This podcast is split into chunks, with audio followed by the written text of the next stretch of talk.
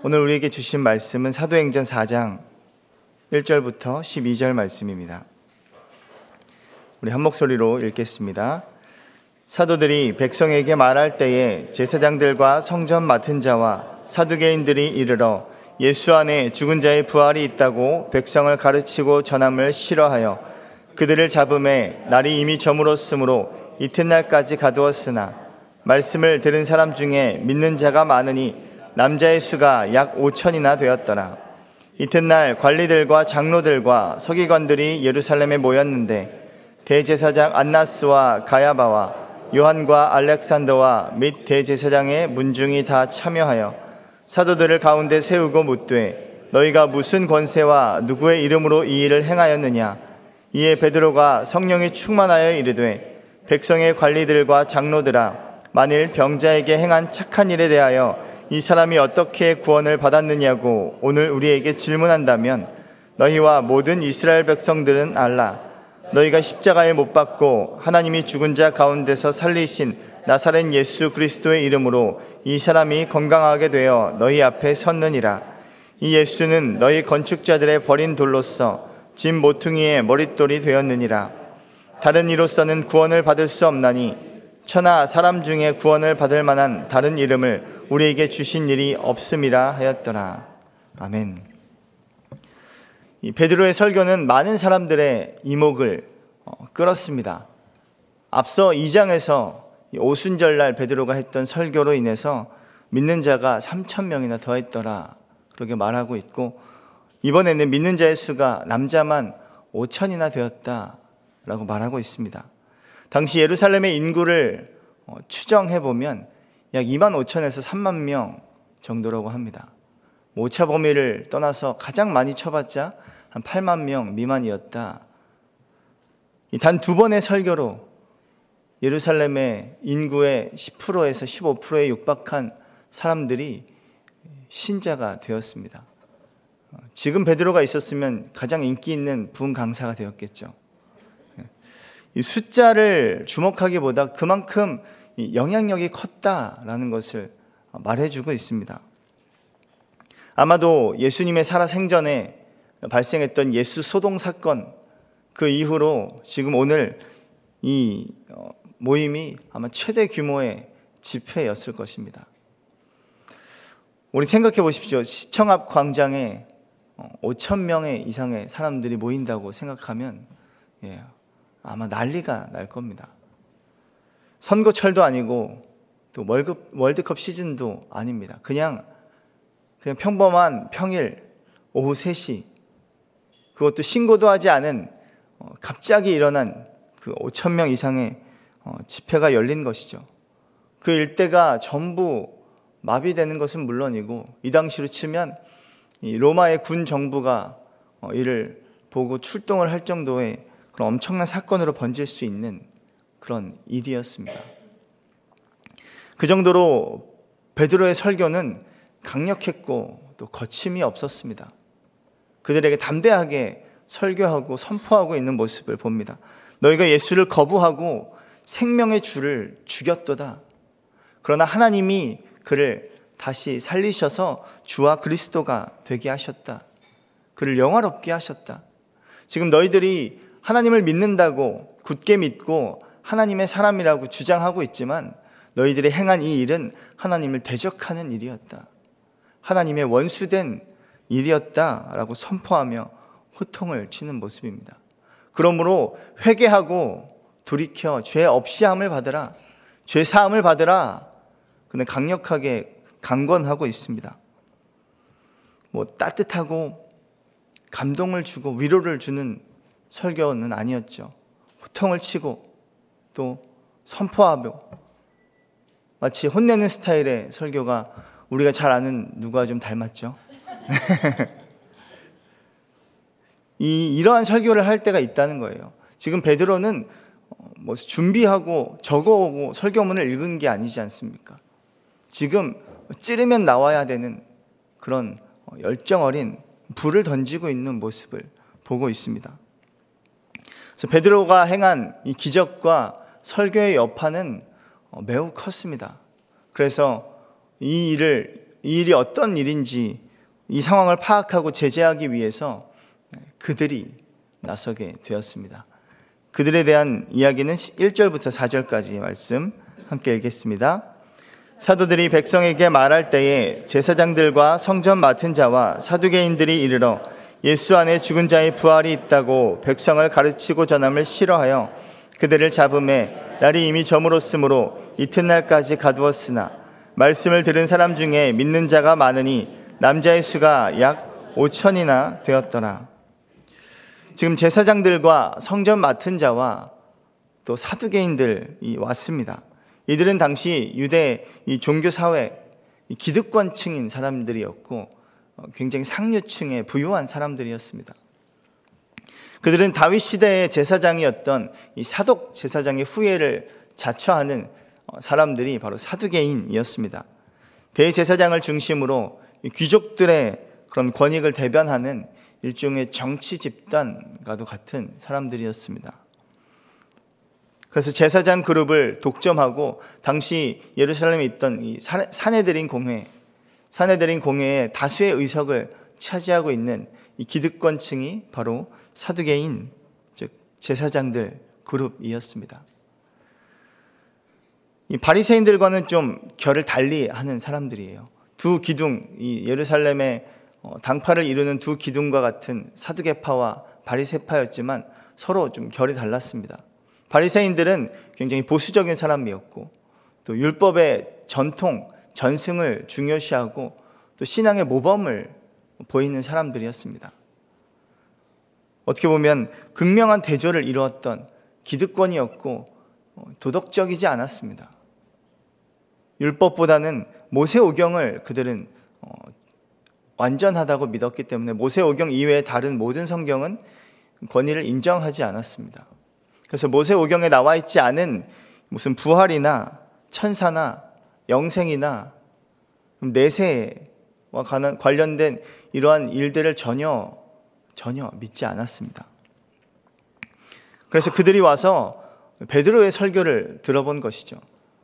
많은 사람들이 진짜 5천 명이나 되는 사람들이 베드로의 설교를 듣고 회심을 하는 모습을 보면서 도대체 무슨 설교이기에 어떤 내용이기에 이러한 소동이 일어나는가? 아마 잘 들었던 것 같습니다. 그래서 그 베드로의 설교를 단 한 문장으로 정리합니다. 바로 예수 안에 죽은 자의 부활이 있다라는 것이죠. 이 긴 설교를 한마디로 정리하죠. 그들은 먼저 귀를 의심했을 겁니다. 뭐? 예수? 예수? 지금 어, 그들에겐 지긋지긋한 이름 바로 예수입니다. 그들은 예수님을 박해하던 자들이었고 예수님을 십자가에 달려 죽게 만든 장본인들이 바로 지금 사두개인들, 사두개파, 제사장들, 대제사장 무리였습니다. 그토록 골머리를 썩이던 예수를 기껏 죽여놨는데 지금 어, 죽으면 끝날 줄 알았던 그 예수에 관한 문제가 끝나지 않고 더욱 커지는 것을 어, 그들은 보았습니다. 예수님의 살아생전에 뭐 물론 오병이어 사건도 있었지만 예루살렘 성전 앞에서 이런 대규모 집회가 일어났던 적은 없었거든요. 그래서 예수가 부활했다고 예수의 부활을 어, 선포하고 있다고 지금 그들의 생각으로는 작년에 갔던 예수가 죽지도 않고 또 온 겁니다. 그래서 너무나 어이가 없고 또 기가 막히는 상황인 것이죠. 그들은 믿지 않았을 뿐더러 그 사도들, 그 전하는 것들을 굉장히 싫어했다. 그래서 그들을 붙잡아 체포하는 모습을 봅니다. 베드로는 예수님의 부활을 증거로 하여 모든 믿는 자의 부활을 선포했습니다. 너희들이 예수 그리스도, 예수님을 믿으면 부활 신앙을 갖게 될 것이다. 여러분 혹시 부활을 믿으십니까? 음. 지난주 12주차 세 가족반을 마쳤는데 그때 마지막 주차 주제가 부활이었습니다. 제가 맡은 바는 초신자 반이었어가지고 교회를 처음 나오시는 분들도 굉장히 많았고요. 어, 뭐 전혀 어, 교회 용어나 문화에 대해서 익숙하지 않은 사람들이 있었습니다. 부활을 주제로 강의를 듣고 함께 나누는데 이해를 못하는 분들도 계시더라고요. 어떻게 이런 일들이 가능하냐? 난 아직 믿지 못하겠다. 솔직하게 나눠 준 것이죠. 그래서 그들에게 뭐 제가 부활을 1부터 10까지 설명하기보다 그분들에게 도전했습니다. 부활을 믿지 못하면 어쩜 우리의 신앙은 헛되고 우리는 가장 어리석은 사람일 것입니다. 부활은 영원한 생명에 달린 지금 죽고 사는 문제이기 때문에 그 부활이란 개념을 진지하게 고민하지 않고 또 확실하게 직면하지 않으면 어쩌면 우리는 이 땅에서 열심히 신앙생활을 하고 지옥문 앞에 서 있는 자신을 발견하게 될 겁니다. 예수 믿고 이 땅에서 잘 되는 것만 생각한다면 우리의 신앙은 다 가짜라는 것이죠. 우리 또한 마찬가지입니다. 이 부활을 믿지 못하고 이 부활을 경험하지 못하고 부활을 살아내지 못한다면 어쩌면 우리의 신앙은 헛것이 될 수 있다는 것이죠. 이러한 내용을 고린도전서 15장 말씀에 바울은 이렇게 말하고 있습니다. 15장 19절, 20절 함께 읽겠습니다. 만일 그리스도 안에서 우리가 바라는 것이 다만 이 세상의 삶뿐이면 모든 사람 가운데 우리가 더욱 불쌍한 자일이라. 그러나 이제 그리스도께서 죽은 자 가운데서 다시 살아나사 잠자는 자들의 첫 열매가 되셨도다. 부활의 첫 열매가 되신 예수 그리스도를 믿음으로 우리는 부활의 신앙을 가질 수 있다는 것입니다. 여러분, 이러한 믿음이 우리의 믿음이 되기를 축복합니다. 베드로와 요한은 이 믿음 때문에 체포되었습니다. 이 이야기를 선포했기 때문에 체포된 것이죠. 그리고 하루가 지났습니다.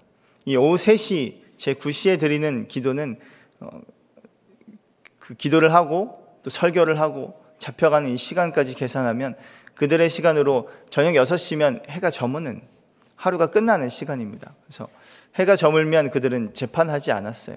그래서 하루를 더 연기한 것이죠. 칼퇴근했다는 것입니다.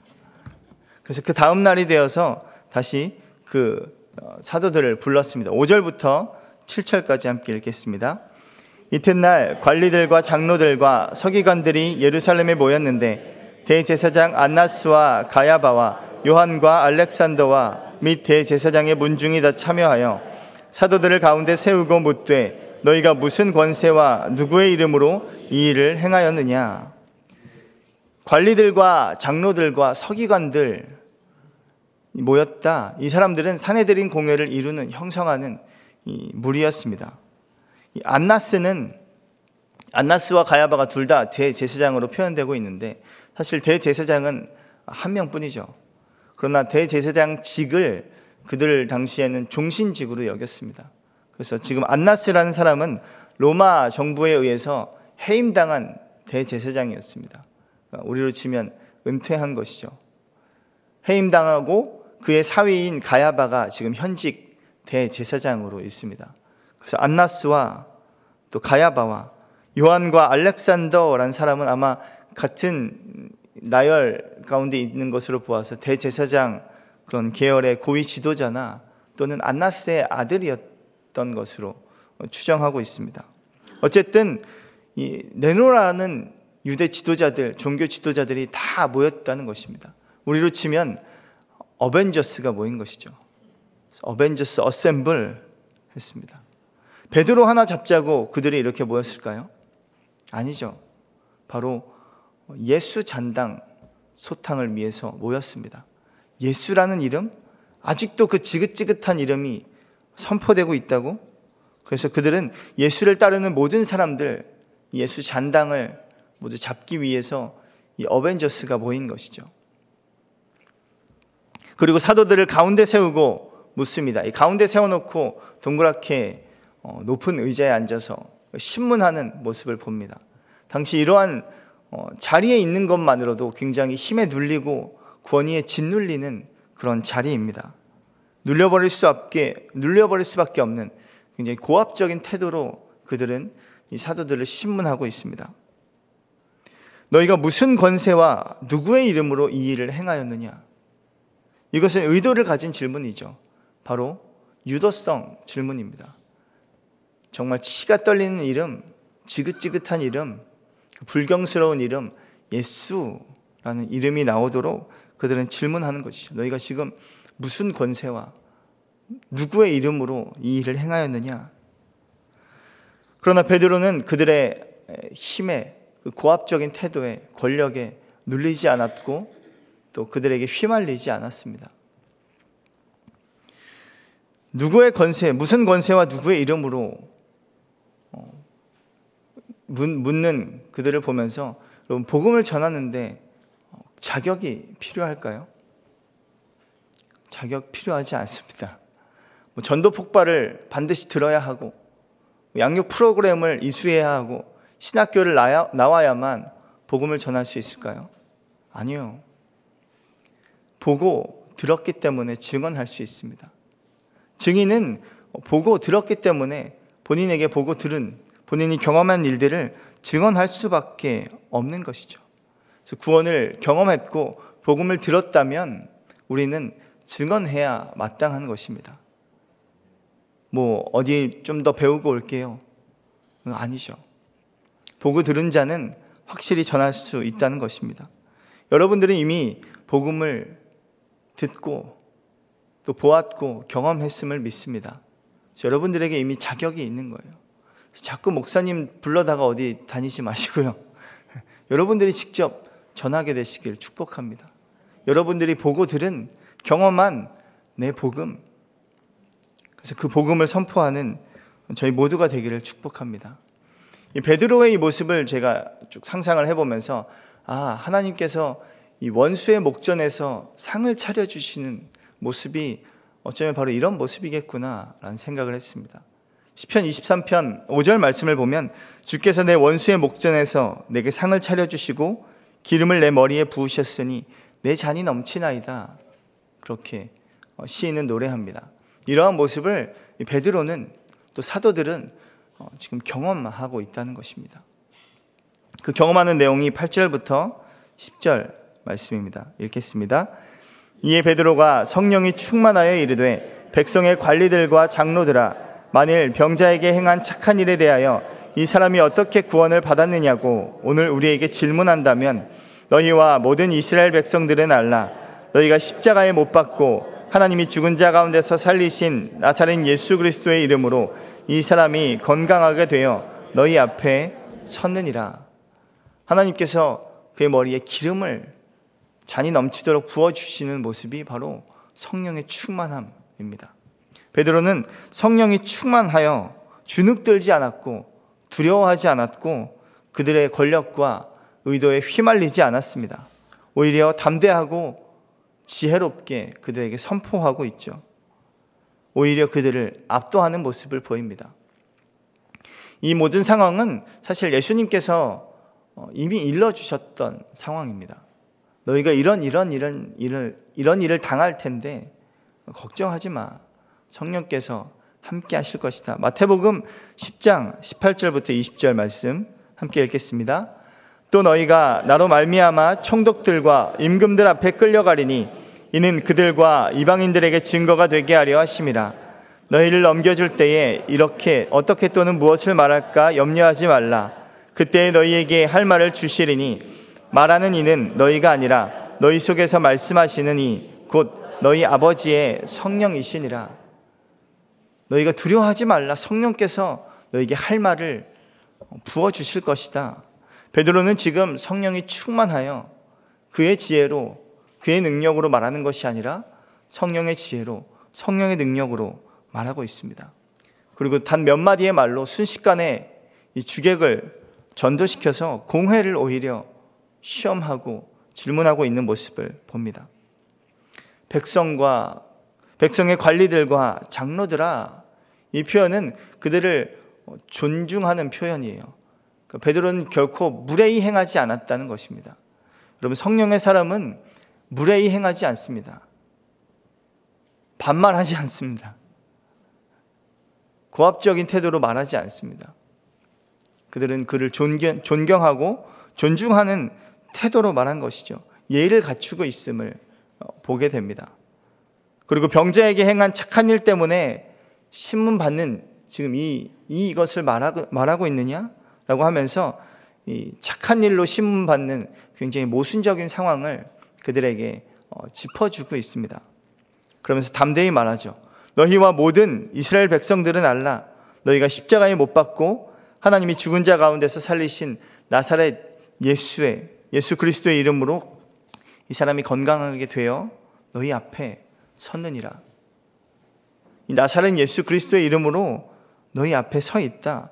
너희가 못 박고 너희가 죽인 그 예수를 하나님이 살리셔서 하나님의 능력으로 지금 이 자리에 서 있다라는 것입니다. 그들에게 부활의 신앙을 선포하고 있는 것이죠. 왜냐하면 여러분 그들도 들어야 했기 때문입니다. 그들도 복음을 들어야 했기 때문이고 그들도 복음을 들어야 할 자격이 있었기 때문입니다. 무슨 자격이 있습니까? 예수를 죽인 사람인데요. 대적하는 사람인데요. 지금도 예수를 따르는 무리들을 죽이려고 모함하는 사람인데 그럼에도 불구하고 복음은 모든 자가 들어야 마땅한 사실이라는 것입니다. 우리 주변에 복음이 필요한 사람에게 복음을 전하는 것, 그것이 바로 우리의 사명임을 믿습니다. 11절, 12절 말씀 읽고 마치겠습니다. 이 예수는 너희 건축자들의 버린 돌로서 진 모퉁이의 머릿돌이 되었느니라. 다른 이로서는 구원을 받을 수 없나니 천하 사람 중에 구원을 받을 만한 다른 이름을 우리에게 주신 일이 없음이라 하였더라. 베드로는 지금 체포되어 재판받는 곳에서 마치 미리 준비라도 한 것처럼 이 구약의 성경을 인용하고 있습니다. 그 말이 바로 시편 118편 22절 23절인데요. 함께 읽겠습니다. 건축자가 버린 돌이 진 모퉁이의 머릿돌이 되었나니 이는 여호와께서 행하신 것이요 우리 눈에 기이한 바로다. 이때 시편에서 노래했던 이 건축자들의 버린 돌, 진 모퉁이의 머리 모퉁이의 머릿돌이 된 것은 이스라엘을 의미했었습니다.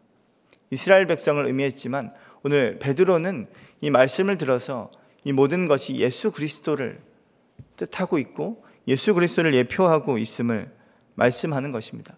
너희들이 버린 그 예수 그리스도가 머릿돌과 같이 구원의 기초가 되셨다.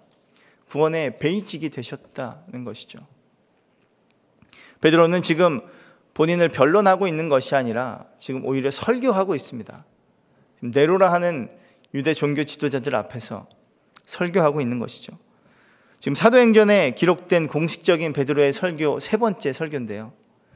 잘못하다가 세 번째 설교로 인생 마지막 설교가 될 수도 있는 상황입니다. 그들이 예수를 죽인 무리들이었고 지금 베드로나 뭐 사도들이나 예수를 따르던 그 무리들을 너무나 쉽게 제거할 수 있는 사람이었습니다. 그럼에도 그는 주눅들지 않고 두려워하지 않고 복음을 전하고 있는 모습입니다. 지금 호랑이 굴에서 선포하고 있는 것이죠. 다른 이로서는 구원을 받을 수 없나니 천하 사람 중에 구원을 받을 만한 다른 이름을 우리에게 주신 일이 없음이라. 여러분 아무리 선행을 하고 아무리 봉사를 하고 율법을 지키고 헌신을 하고 헌금을 하고 그 어떤 종교적인 행위로도 구원을 받을 수 없다. 뭐 종교적인 경지에 오를 수 있, 는 여러 다른 길이 있겠죠. 그러나 구원에 관해서는 인간을 구원하는 문제에 관해서는 오직 다른 이름, 다른 것을 준 분이 없이 예수 그리스도밖에 없다. 예수 그리스도라는 이름 외에 여러분 다른 이름에 눈길을 주지 않기를 바랍니다. 어머니 하나님? 그런 거 없습니다. JMS? 여러분, 사대주의도 아니고 영어에 혹하지 마십시오. 다른 이름은 전혀 없습니다. 오직 예수 그리스도 그 이름만이 우리를 구원할 줄로 믿습니다. 지금 부활하신 예수님이 날 때부터 못 걷는 이 사람을 그 예수님의 능력으로 고치시고 구원하신 것처럼 오직 예수 그리스도의 이름만이 부활하신 주님만이 우리를 고치시고 구원할 수 있습니다. 왜냐하면 그분께서 구원의 또 부활의 첫 열매가 되셨기 때문이죠. 오직 한 분 예수 그리스도만이 우리를 구원하는 능력이 있습니다. 요한복음 14장 6절에 예수께서 이르시되 내가 곧 길이요 진리요 생명이니 나로 말미암지 않고는 아버지께로 올 자가 없느니라 주님께서 말씀하셨던 것 같이 오직 한 길, 구원에 우리를 인도하시고 우리를 이끄시는 오직 예수 그리스도의 이름을 우리 또한 짊어지고 우리 또한 따르며 그 구원의 이름을 붙들며 살기를 축복합니다. 증인된 삶을 살아내시기를 주의 이름으로 축복합니다. 함께 기도하겠습니다. 같이 기도할 때 하나님 보고 들은 증인이기에 우리는 증언할 수 있음을 고백합니다.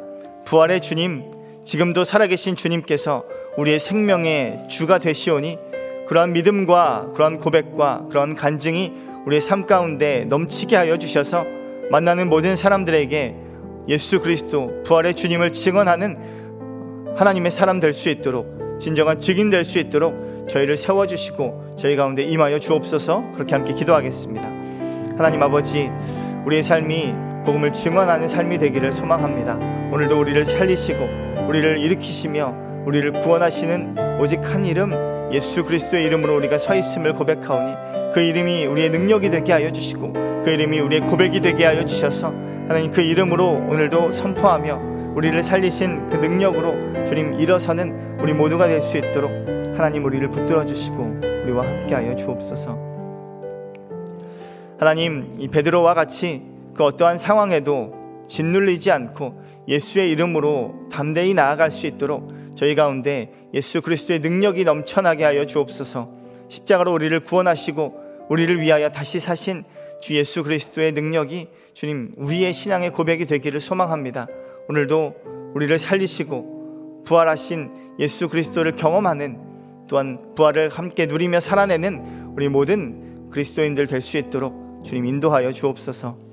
이제는 부활의 첫 열매 되신 예수 그리스도의 은혜와 우리를 사랑하신 하나님 아버지의 사랑과 흔들리지 않고 담대하게 주의 복음을 전하게 하시는 성령의 인도하심이 오늘 성령의 사람으로 보고 들은 것 우리 부활의 주님을 함께 증언하기로 결단하며 고백하는 주님의 백성들 머리 위에 이제로부터 영원까지 함께 하시기를 간절히 축원하옵나이다.